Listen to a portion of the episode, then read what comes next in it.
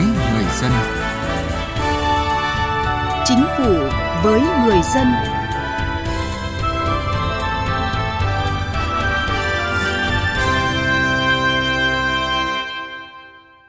Thưa quý vị và các bạn,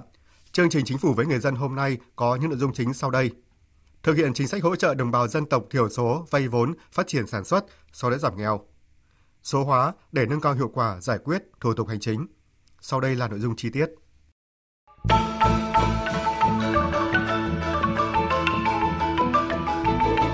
Chính sách pháp luật với đồng bào dân tộc thiểu số.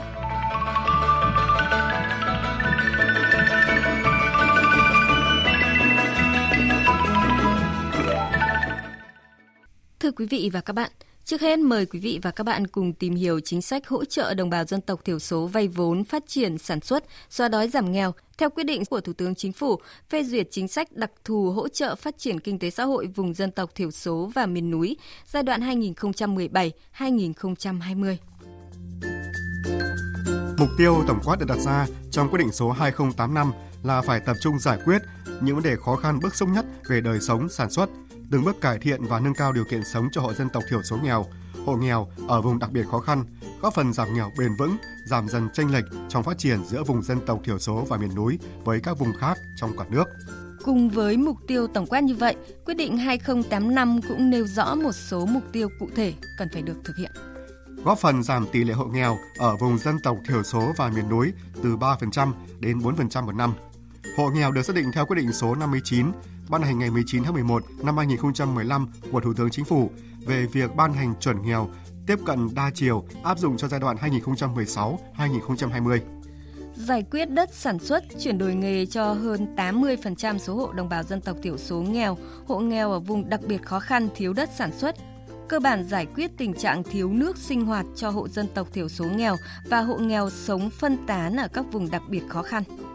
Hoàn thành các dự án định canh định cư tập trung theo kế hoạch được duyệt để tiếp tục bố trí sắp xếp dân cư nhằm ổn định đời sống, phát triển sản xuất cho các hộ đồng bào dân tộc thiểu số du canh du cư còn lại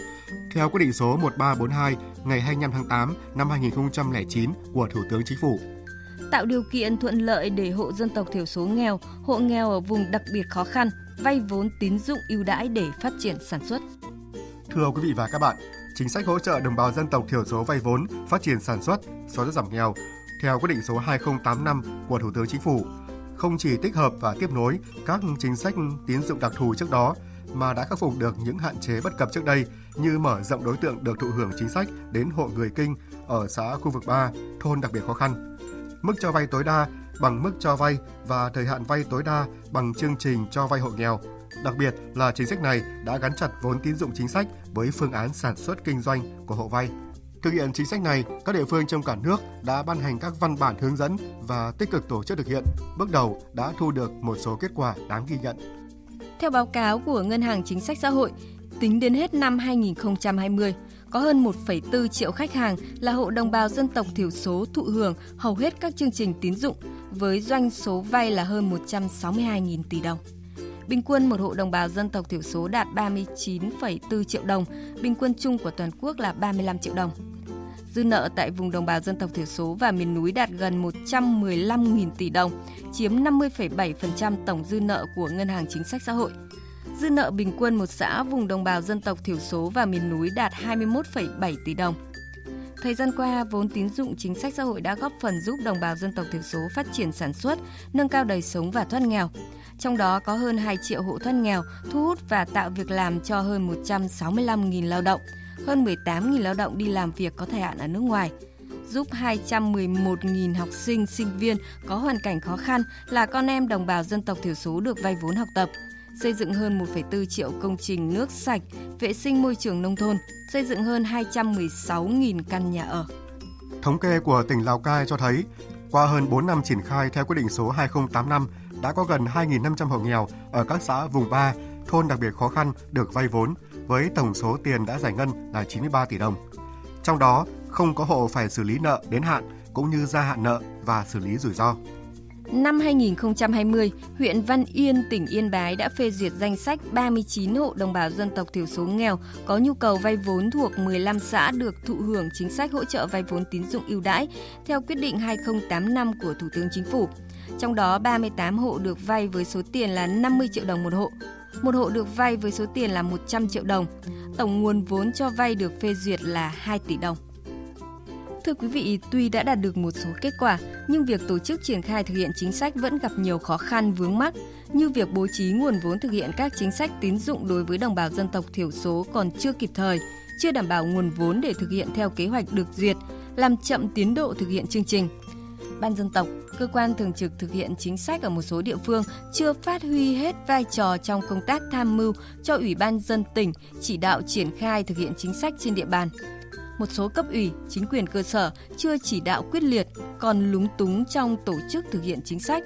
Một số hộ dân còn có tư tưởng trông chờ, ỉ lại vào sự hỗ trợ của nhà nước, chưa chủ động vươn lên thoát nghèo.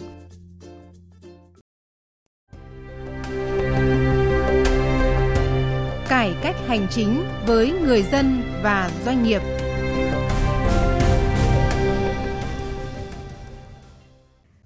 Thưa quý vị và các bạn, Chương trình Chính phủ với người dân hôm nay của chúng tôi xin được chuyển sang một nội dung đáng chú ý khác. Xóa bỏ hoàn toàn hóa đơn giấy, tiến tới áp dụng hóa đơn điện tử trên toàn quốc nhằm nâng cao hiệu quả quản lý thuế là nội dung cơ bản trong Nghị định số 123 của Thủ tướng Chính phủ và Thông tư số 78 năm 2021 của Bộ Tài chính.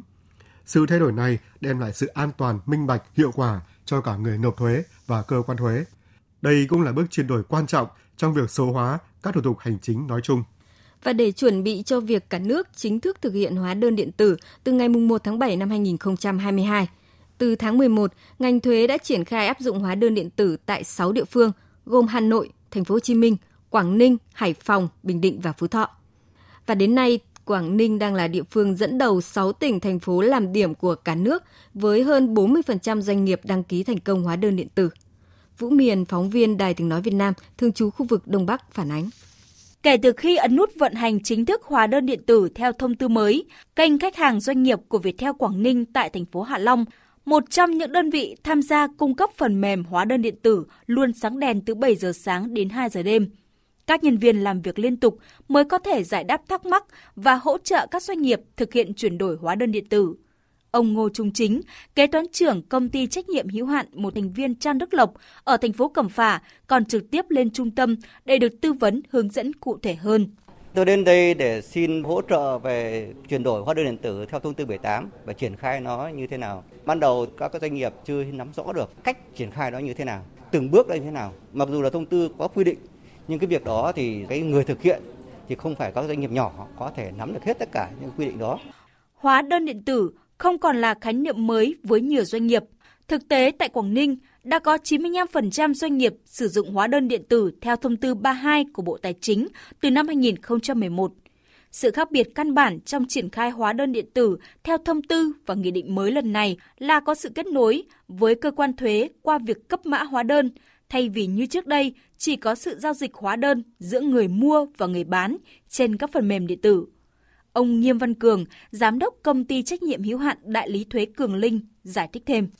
Như trước đây khi cần phải kiểm tra một tờ hóa đơn thì có thể phải gọi đơn vị in ra hoặc là mang hóa đơn lên để tiến hành kiểm tra các cái nội dung thông tin ở trên đó. Nay thì đã phải sử dụng hóa đơn điện tử có mã xác thực của cơ quan thuế. Có nghĩa là trước khi phát hành hóa đơn gửi cho khách hàng thì người nộp thuế phải gửi thông tin hóa đơn theo một cái tệp định dạng của ngành thuế về cho cơ quan thuế và để lấy mã xác thực thì mới được phát hành cho hóa đơn và như vậy thì mọi dữ liệu đã được cơ quan thuế quản lý thì sẽ giúp cho công tác quản lý được à, chặt chẽ. Để thực hiện hóa đơn điện tử, doanh nghiệp, tổ chức kinh tế cần xây dựng hạ tầng công nghệ thông tin, có hệ thống phần mềm kế toán, phần mềm lập hóa đơn điện tử đáp ứng lập, tra cứu hóa đơn điện tử, lưu trữ dữ liệu hóa đơn điện tử theo quy định và đảm bảo việc truyền dữ liệu hóa đơn điện tử đến người mua và đặc biệt là đến cơ quan thuế khi bán hàng hóa cung cấp dịch vụ. Ông Cao Ngọc Tuấn, Cục trưởng Cục Thuế Quảng Ninh nói. Chúng tôi sẽ thực hiện đồng bộ rất nhiều các giải pháp. Một trong những cái giải pháp rất là quan trọng là vẫn phải thường xuyên liên tục làm tốt cái công tác tuyên truyền để cộng đồng doanh nghiệp, để cả xã hội thấy được cái lợi ích của việc triển khai hóa đơn điện tử tăng cường hướng dẫn và đôn đốc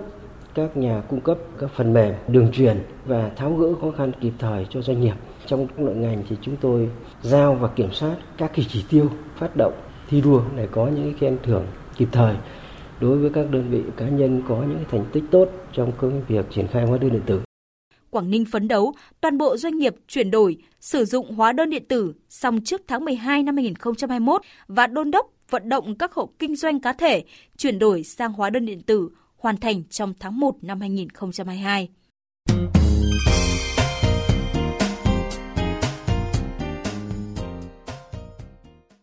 Thưa quý vị và các bạn,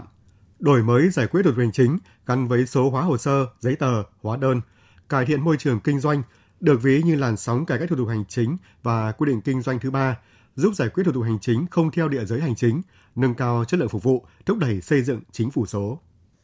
Từ ngày 1 tháng 7 năm 2021, việc quản lý dân cư được chuyển từ sổ hộ khẩu, sổ tạm trú giấy sang quản lý bằng số hóa, thông qua mã số định danh cá nhân, căn cước công dân có gắn chip điện tử.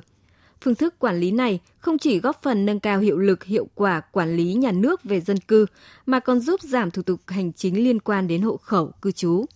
Thượng tá Tô Anh Dũng, Phó Cục trưởng Cục Cảnh sát Quản lý Hành chính về Trật tự xã hội Bộ Công an cho biết. Căn cước công dân gắn chip điện tử thì nó như là một cái à, sổ khẩu điện tử. Thế mà người dân cũng không cần phải cầm sổ khẩu giấy đi để giải quyết những các cái giao dịch dân sự của mình. Và đến 31 tháng 12 năm 2022 thì sẽ bỏ chính thức về sổ khẩu giấy. Trước đó, để tạo điều kiện cho người dân trong giải quyết thủ tục hành chính, tháng 3 năm 2021, Thủ tướng Chính phủ ban hành quyết định phê duyệt đề án đổi mới việc thực hiện cơ chế một cửa, một cửa liên thông trong giải quyết thủ tục hành chính, theo hướng không phụ thuộc vào địa giới hành chính, gắn với số hóa và sử dụng kết quả số hóa hồ sơ, giấy tờ, kết quả giải quyết thủ tục hành chính. Mục tiêu là hết năm nay, hoàn thành việc số hóa kết quả giải quyết thủ tục hành chính tối thiểu, tương ứng là 40%, 30%, 20%, 15% đối với kết quả thuộc thẩm quyền giải quyết của cấp trung ương, cấp tỉnh, cấp huyện, cấp xã. 100% thủ tục hành chính tại Trung tâm Phục vụ Hành chính công được số hóa. Bà Trần Thị Hoài Trâm, Giám đốc Trung tâm Hành chính công tỉnh Thừa Thiên Huế cho biết. Hiện tại chúng tôi đang sổ hóa tất cả các hồ sơ thủ tục hành chính đã nộp tại trung tâm hành công hướng tới xây dựng một chính quyền số. Thì người dân sau đây chỉ cần cung cấp cái mã số của mình thì họ có được tất cả các cái thủ tục hành chính mà họ đã xử lý rồi thì họ không cần phải nộp lại hồ sơ giấy tờ đó nữa. Theo Phó Giáo sư Tiến sĩ Ngô Thành Can, giảng viên cao cấp Học viện Hành chính Quốc gia, việc số hóa thủ tục hành chính trên nhiều lĩnh vực vừa nâng cao chất lượng phục vụ người dân doanh nghiệp, vừa thúc đẩy xây dựng chính phủ số. Nhiều địa phương đã kết hợp một cửa vật lý và một cửa điện tử để tạo điều kiện cho các cá nhân, cho tổ chức giảm cái thời gian thực hiện những cái uh, giao dịch về hành chính. Một trong những cái phần mà chính phủ cũng quan tâm đấy là uh, lưu trữ tài liệu rồi là số hóa hay là chúng ta thực hiện cái uh, dịch vụ công trực tuyến cấp độ 3 cấp độ 4 thì tiết kiệm do chúng ta giảm được cái số lượng của bộ phận một cửa này, do giảm chi phí tái sử dụng giấy tờ tài liệu này, à, do giảm thời gian để chờ đợi thực thi này, à, rồi tiết kiệm những cái chi phí khác do chúng ta sử dụng phương thức điện tử.